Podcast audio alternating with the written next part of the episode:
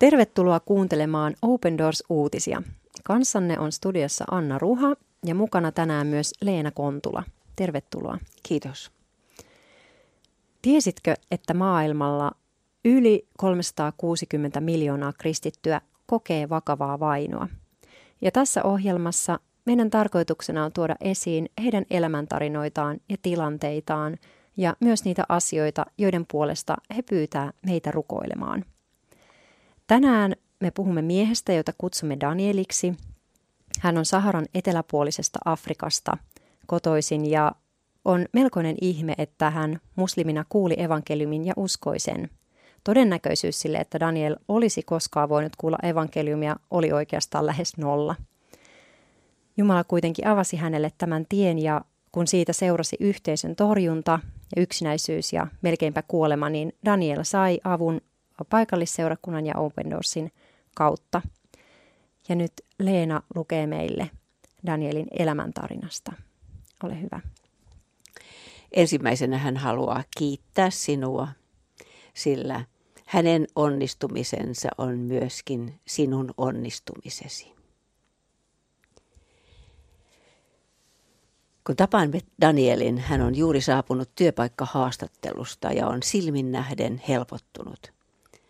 Hän valmistui vähän aikaa sitten sairaanhoitooppilaitoksesta ja nyt hänellä on hyviä uutisia. Sairaalasta oli soitettu ja tarjottu töitä. Se on hyvin harvinaista, hän sanoo. Valmiit hoitajat odottavat yleensä pitkiä aikoja ennen kuin saavat alan töitä.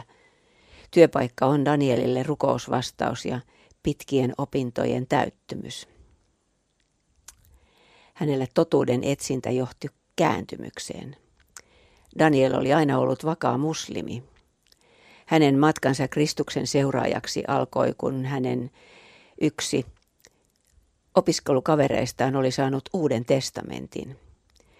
Ja hän toi sen vahingossa moskeijaan.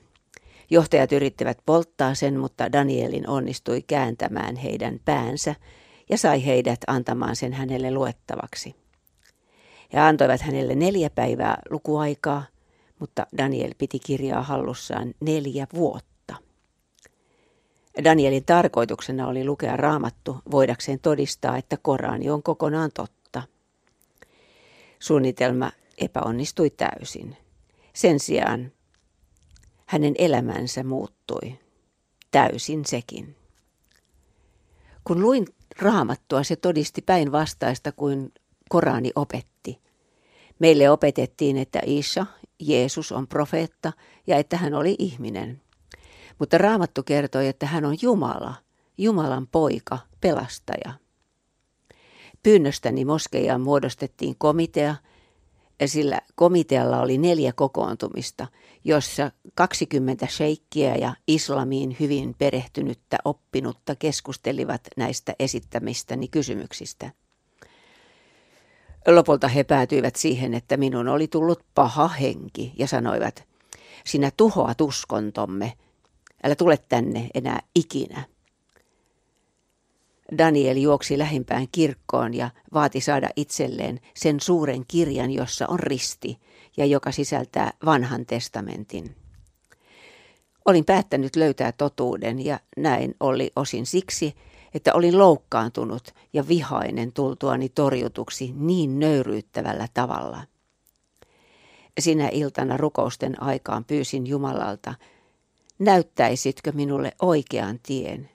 Miksi minun pitäisi olla hämmentynyt ja elää ulkopuolisena? Daniel päätti lähteä vähäksi aikaa maalle rukoillakseen ja lukeakseen raamattua. Siellä hänen verenpaineensa nousi vaikka hän meni sairaalaan ja sai lääkityksen. Se ei auttanut. Raamatusta Daniel luki Jeesuksesta, joka paransi sairaat. Hän halusi tietää, onko se totta, joten hän meni kirkkoon, kristittyjen kirkkoon. Siellä ihmiset rukoilivat hänen puolestaan.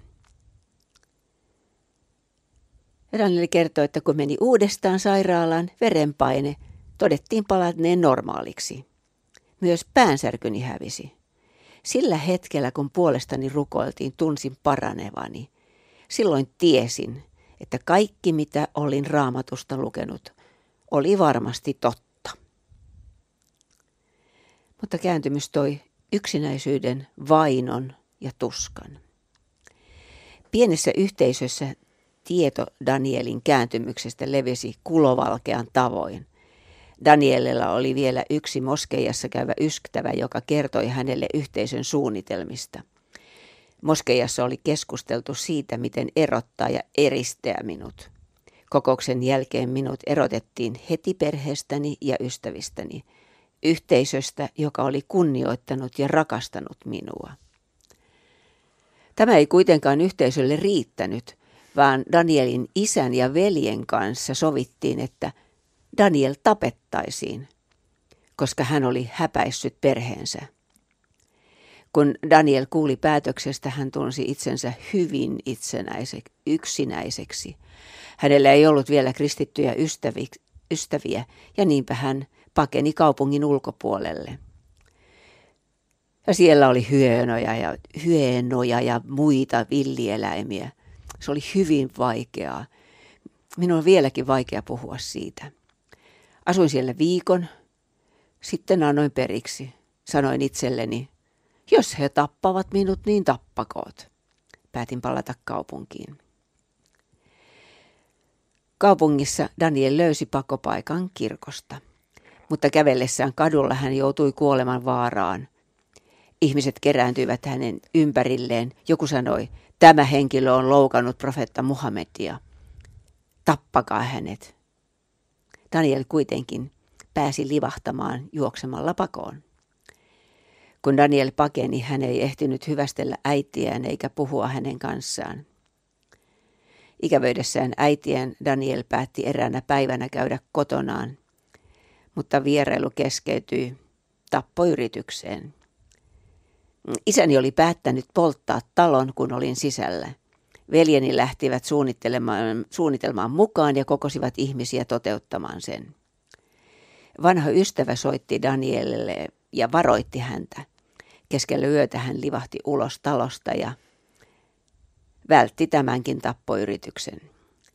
Daniel tiesi, että isä ja veljet halusivat hänen kuolevan, mutta tieto siitä, että äiti oli täysin tietoinen hankkeesta, se oli yllätys. Päätin, että jos heidän julmuutensa saattoi mennä noin pitkälle, minun oli lähdettävä alueelta ja muutettava muualle. Luovuin ajatuksesta elää heidän kanssaan tai nähdä heitä enää koskaan. Aloin suunnitella toisenlaista elämää. Kirkon kokonaisvaltainen apu auttoi häntä eteenpäin.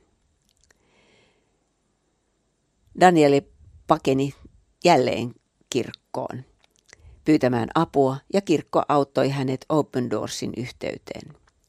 Hän halusi aloittaa uuden elämän ja opiskella sairaanhoitajaksi.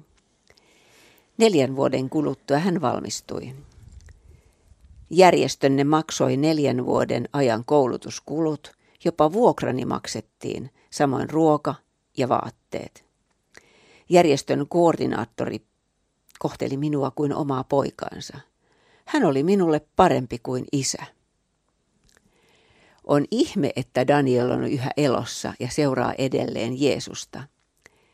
Monien muiden islamista kristinuskoon kääntyneiden nuorten lailla hänen piti käydä läpi rankka eristyksen ja yksinäisyyden ajanjakso.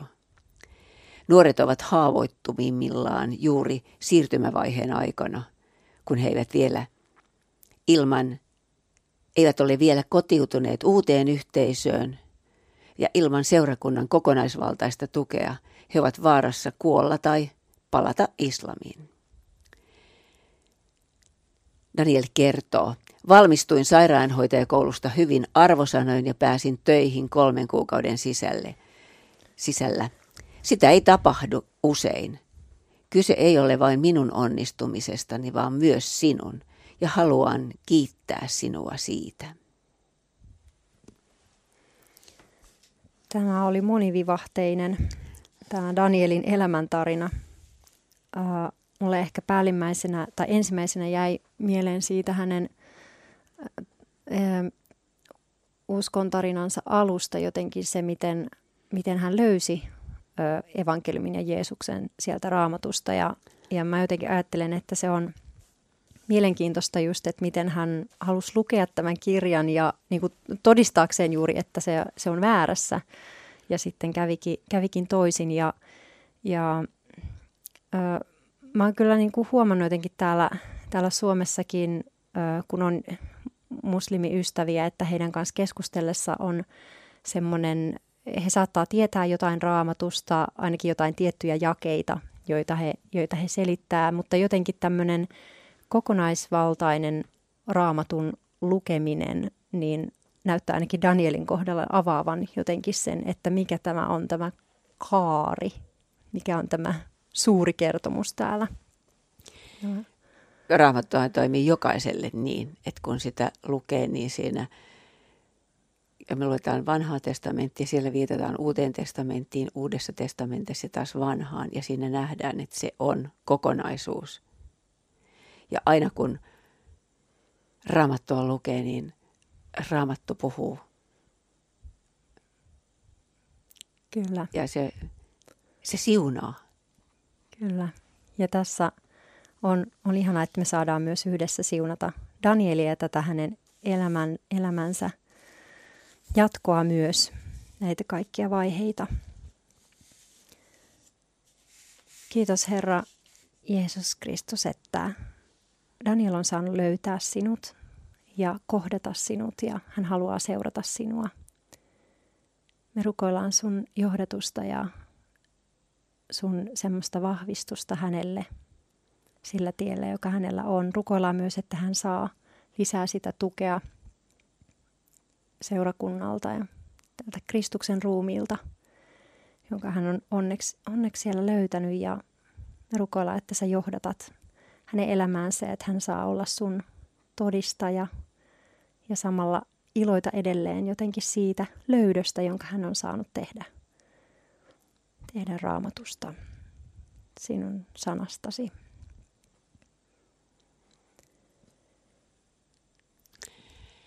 Jos sinulle ei vielä tule Open Doorsin ö, ilmaista lehteä, niin sen, voi, sen voit itsellesi tilata osoitteesta opendoors.fi kautta liity.